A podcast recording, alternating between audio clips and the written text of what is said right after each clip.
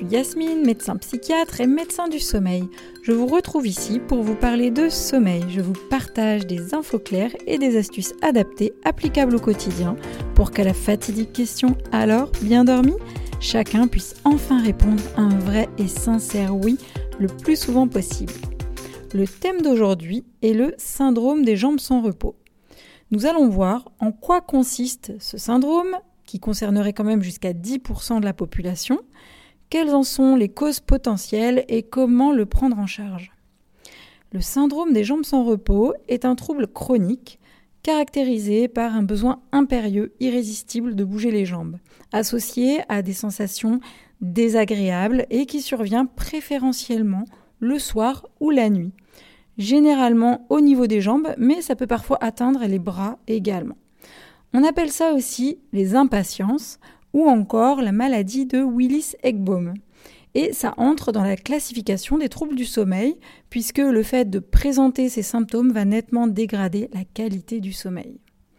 Alors c'est un syndrome qui est assez fréquent, puisqu'il concernerait environ 7 à 10% des populations occidentales et 2% de façon sévère. Le diagnostic est généralement posé une dizaine d'années après le début des symptômes et même euh, il y a de nombreuses personnes qui ne consulteront jamais de médecin pour ça, généralement quand les symptômes restent occasionnels et supportables. Dans ces cas-là, on peut considérer que la personne présente des impatiences de façon intermittente sans pour autant forcément développer un véritable syndrome des jambes sans repos. Le syndrome des jambes sans repos atteint plus souvent les femmes et apparaît généralement à l'âge adulte avec une prévalence la plus élevée entre 40 et 65 ans. Ça toucherait malgré tout les enfants dans une proportion allant de 1 à 4% On parle principalement des jambes, mais les bras seraient aussi concernés dans 20% des cas, et même de façon plus rare, le cou, le visage, l'abdomen, etc.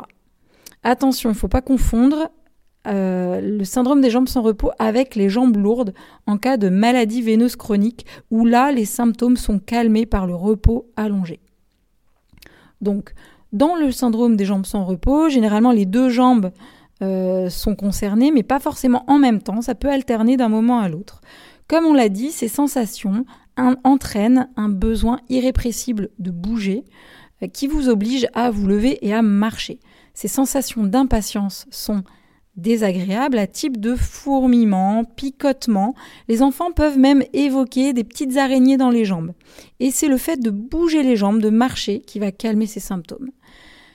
Les impatiences surviennent généralement le soir ou la nuit, au moment du repos, le plus souvent en position couchée, quand vous allez vous coucher ou pendant la nuit, mais aussi en position assise quand vous restez immobilisé un long moment pendant un voyage en voiture, en train, avion, ou même quand vous êtes au cinéma ou pendant un repas. Les gens disent Ma tête veut dormir, mais mes jambes me l'interdisent. 80% des personnes atteintes de syndrome des jambes sans repos présentent également des secousses musculaires involontaires pendant leur sommeil. Ce syndrome est appelé mouvement périodique des membres inférieurs ou mouvement périodique nocturne. Et alors, dans la nuit, sur des périodes de 5-20 minutes, vous pouvez avoir ce type de mouvement qui va se reproduire environ toutes les 30 secondes, et ça possiblement plusieurs fois par nuit, une jambe puis l'autre. Ces mouvements s'accompagnent de micro-réveils qui fragmentent le sommeil, d'où une moins bonne récupération et une fatigue résiduelle le lendemain matin. Et tous ces mouvements peuvent bien sûr gêner le sommeil du conjoint qui risque de recevoir quelques coups de pied pendant la nuit. Alors, ce syndrome des jambes sans repos est un trouble du système nerveux, mais les mécanismes exacts restent inconnus. Il y aurait des formes familiales avec une transmission génétique, avec un début souvent plus précoce des symptômes, il peut aussi être secondaire, c'est-à-dire lié à une autre pathologie qui va déclencher ou accentuer les symptômes. Deux éléments joueraient un rôle important dans la physiopathologie, le fer et la dopamine. La carence en fer, mais pas forcément l'anémie, puisqu'en fait, il y aurait une carence en fer cérébrale régionale présente chez la plupart des patients atteints de syndrome des jambes sans repos, malgré un statut en fer normal. Mais on parle aussi de carence en fer périphérique et de faible quantité d'adénosine, souvenez-vous, l'adénosine, c'est elle qui nous donne la sensation de fatigue quand elle s'accumule. et puis tout ça lié avec des mécanismes d'hypoxie. Enfin, en bref, tout ça pour vous dire que les chercheurs se cassent les dents sur la compréhension des mécanismes et qu'il va falloir attendre encore quelques études pour mieux comprendre tout ça.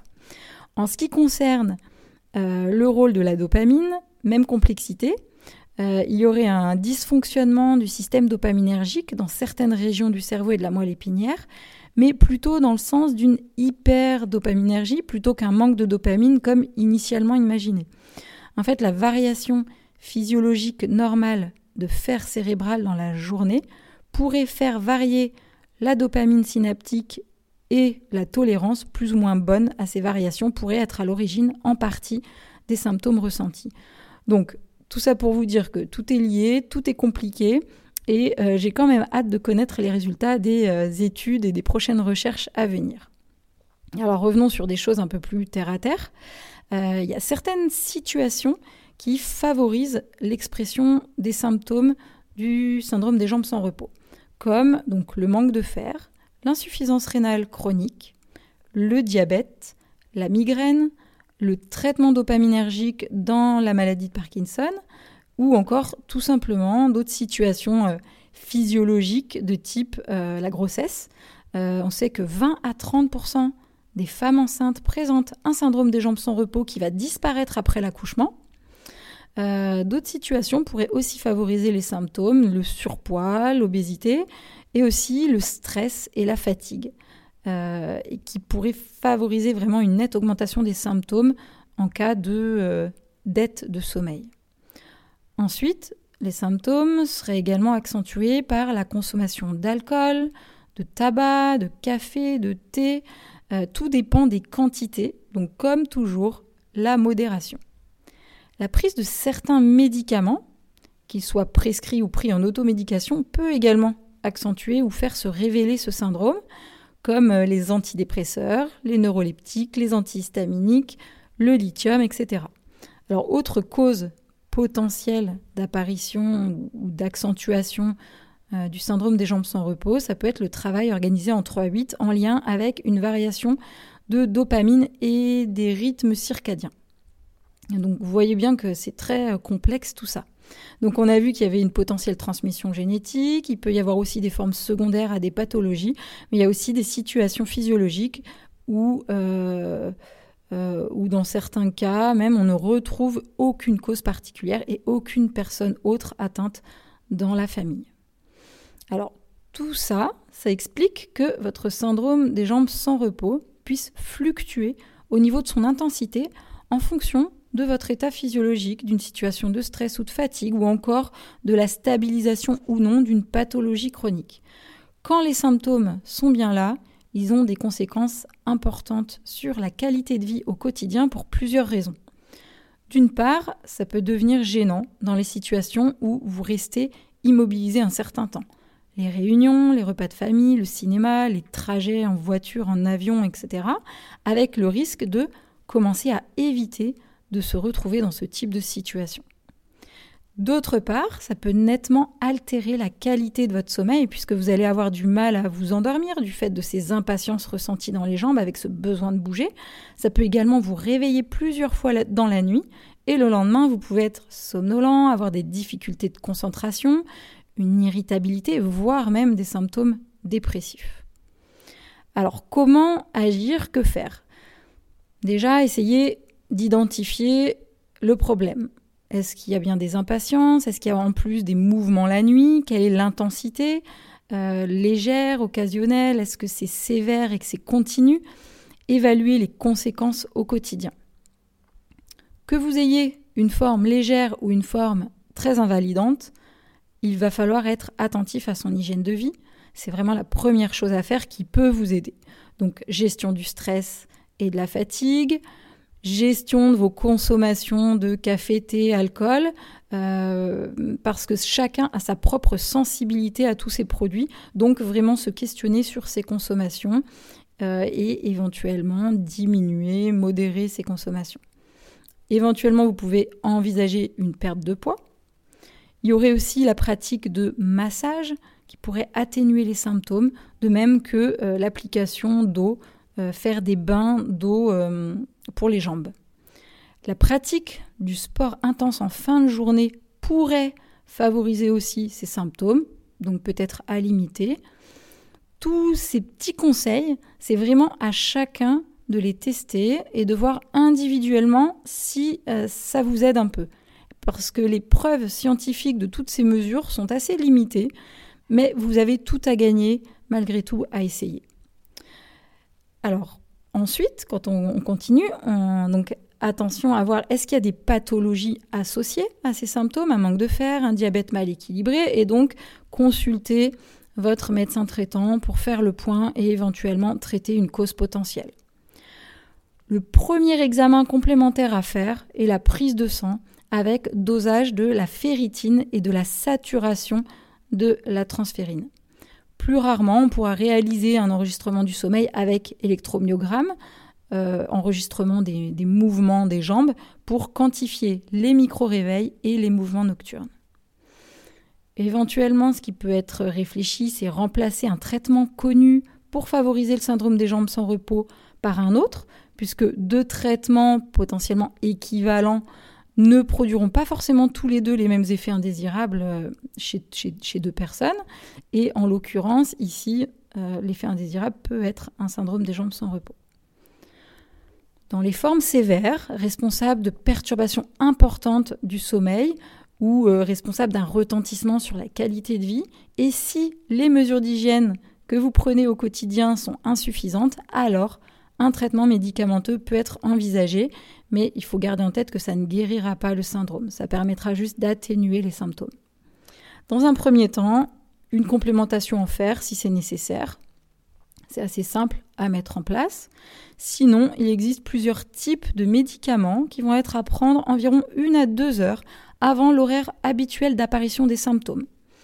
Gabapentine ou prégabaline, voire un traitement de référence par agoniste dopaminergique, comme par exemple le pramipexol, avec une posologie à adapter de façon progressive pour trouver la dose minimale efficace. Et attention avec ce dernier traitement parce qu'il peut y avoir un phénomène de tolérance avec un besoin d'augmenter les doses pour obtenir le même effet. Et puis comme tous les médicaments, euh, il peut y avoir aussi des effets secondaires. Mais en même temps, comme on en a déjà parlé, le manque de sommeil a lui aussi des effets secondaires. Donc c'est tout un, une question de rapport bénéfice-inconvénient.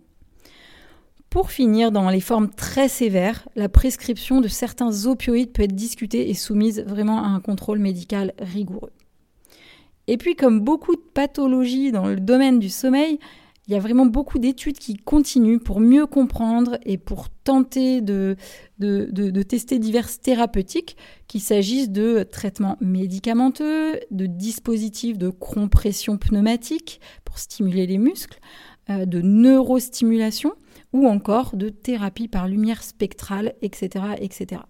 Par exemple, dans un registre un petit peu différent encore, en 2014, il y a une petite étude pilote qui avait été menée à Strasbourg sur l'effet potentiel de la luminothérapie pratiquée pendant trois semaines chez des patients qui présentaient un syndrome des jambes sans repos. Cette étude n'avait malheureusement pas montré d'effet bénéfique direct sur le syndrome des jambes sans repos lui-même, mais avait montré une amélioration significative du temps de sommeil et une franche amélioration des symptômes dépressifs qui pouvaient y être associés. Donc pas mal de bénéfices indirects malgré tout. Résultat d'autant plus intéressant que, en cas de syndrome des jambes sans repos associé à la dépression, les traitements antidépresseurs peuvent potentiellement accentuer le syndrome des jambes sans repos. Donc, la luminothérapie pourrait être une bonne aide. Voilà pour cet épisode assez dense. Comme toujours, quand il s'agit de sommeil, on voit bien que l'hygiène de vie prend une place centrale, pas forcément suffisante, mais très importante. Euh, en petit complément, si vous êtes concerné par ce syndrome, vous pouvez vous rendre sur le site de l'association France EGBOM, EGBOM E-K-B-O-M, où vous trouverez euh, plus d'informations et des interlocuteurs. J'espère que cet épisode vous a intéressé. Si vous pensez que ça peut intéresser du monde autour de vous, parlez-en. Et n'hésitez pas à noter le podcast avec 5 étoiles sur Apple Podcast et même mettre un petit commentaire sympa. Pour me retrouver et me poser toutes vos questions, rendez-vous sur le compte Instagram Yasmine Doc Dodo. Merci pour votre écoute et à très bientôt.